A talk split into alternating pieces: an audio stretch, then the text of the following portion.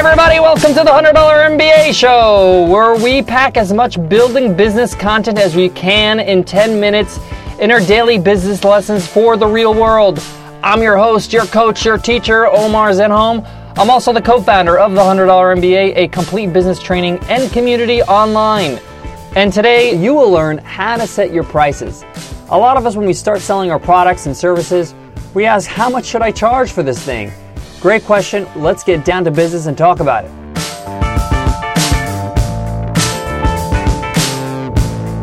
Now, before I get into some of the ways I suggest you should set your prices, let's talk about price.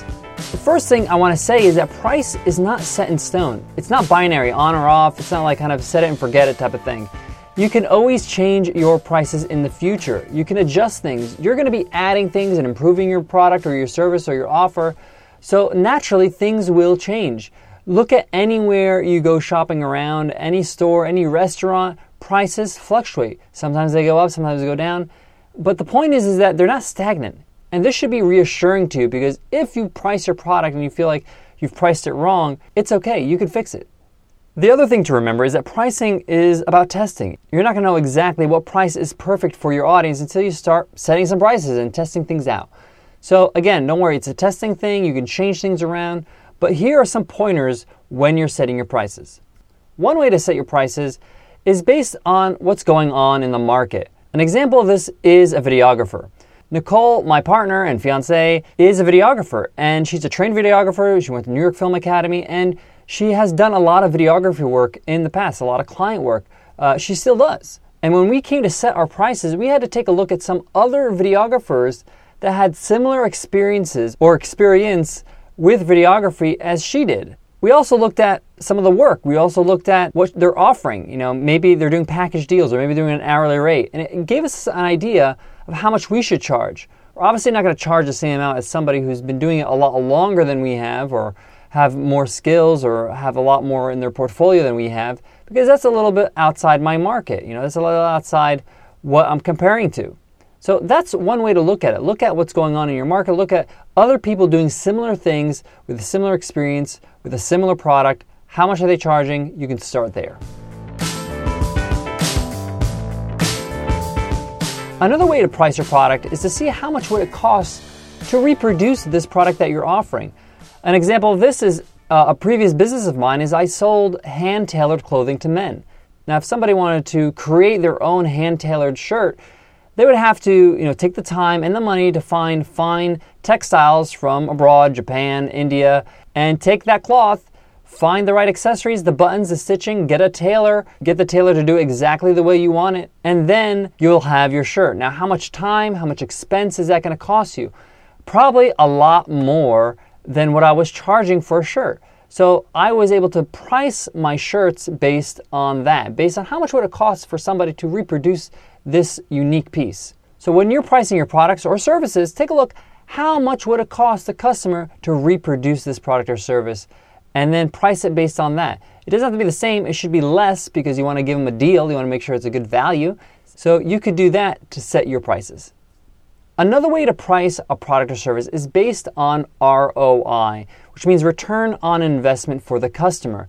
Now, I want to talk more in detail about this in the next episode, but briefly, this is setting your prices based on how much money your customer can save or make by utilizing your product or service. A good example of this is a friend of ours, Nathan Barry, who uh, runs a site called nathanbarry.com. He sells many products that teaches people about coding, about writing books, about how to create apps. So somebody who's picking up his book and they learn how to create a mobile app, they can use those skills to create their own app and save the money of hiring somebody who can create an app for them. Or they can use those skills to create apps for others and make money with it. So when Nathan is selling this ebook for $39, it's a steal because they're going to make their money back and then some by utilizing what they've learned from Nathan. So it's a good return on investment. All right, guys, just to wrap up, again, price is not stagnant. You can always change it. And you're not going to really know if your price is perfect until you start testing it out. So go ahead and do that. A few ways of setting your prices is to take a look at what other people in your market are doing, people with similar experience, similar products, a similar offer, and you can set your prices that way. You can also set your price based on how much time and money it would take for somebody to reproduce the product or service you're offering. I gave the example of the tailored shirt that I was selling to my customers. And the other way I mentioned is the ROI method, where you're looking at how much return on investment, how much money could they save or make by using the skills or whatever you're offering with your product or service. Guys, thank you so much for listening to the $100 MBA show. Your support has really, really helped us rank well on iTunes, and we need you to continue to give us your support. If you can leave us an iTunes rating and a review, we would be really thankful and really help us get more exposure on iTunes. And you can learn how to do that on 100mba.net slash show. We give you exactly the directions you need and pictures and everything. Here's a review from G. Welch. This show is the bomb! Five stars! This podcast actually has great content that I can use. I love the style it brings to business. You guys have to listen and check it out. Omar is the real deal. Thanks, G. Welsh. That really means a lot to us and it keeps us going. Thank you guys so much. Remember, everybody who leaves us a rating and review enters a weekly draw to win a free ride to the $100 MBA training and community online. We announce it on every Friday episode and we call it Free Ride Friday. You can win this week's. Guys, I just want to leave you with this. We talked about pricing today. You know, it's important for you to price your products properly, but don't get too hung up on it, meaning that price can change. If you need to change your price later on down the line, if you feel like you made a little bit of a mistake, it's too high, it's too low, you can make a change. It's your business. You can do what you like. You know, um, if you're worried if you lowered your price and customers have bought in the past before, you'll be surprised. Some customers don't really mind because they got access to it first. If they do, you can even compensate them with maybe some store credit or maybe even just a free gift. Anyway, don't stress it too much. You can change it anytime. Price is something that changes, so make sure you stay flexible and don't get bogged down on it too much. Just set your prices and go ahead forward. All right, guys, I'll check you guys in the next episode. Take care.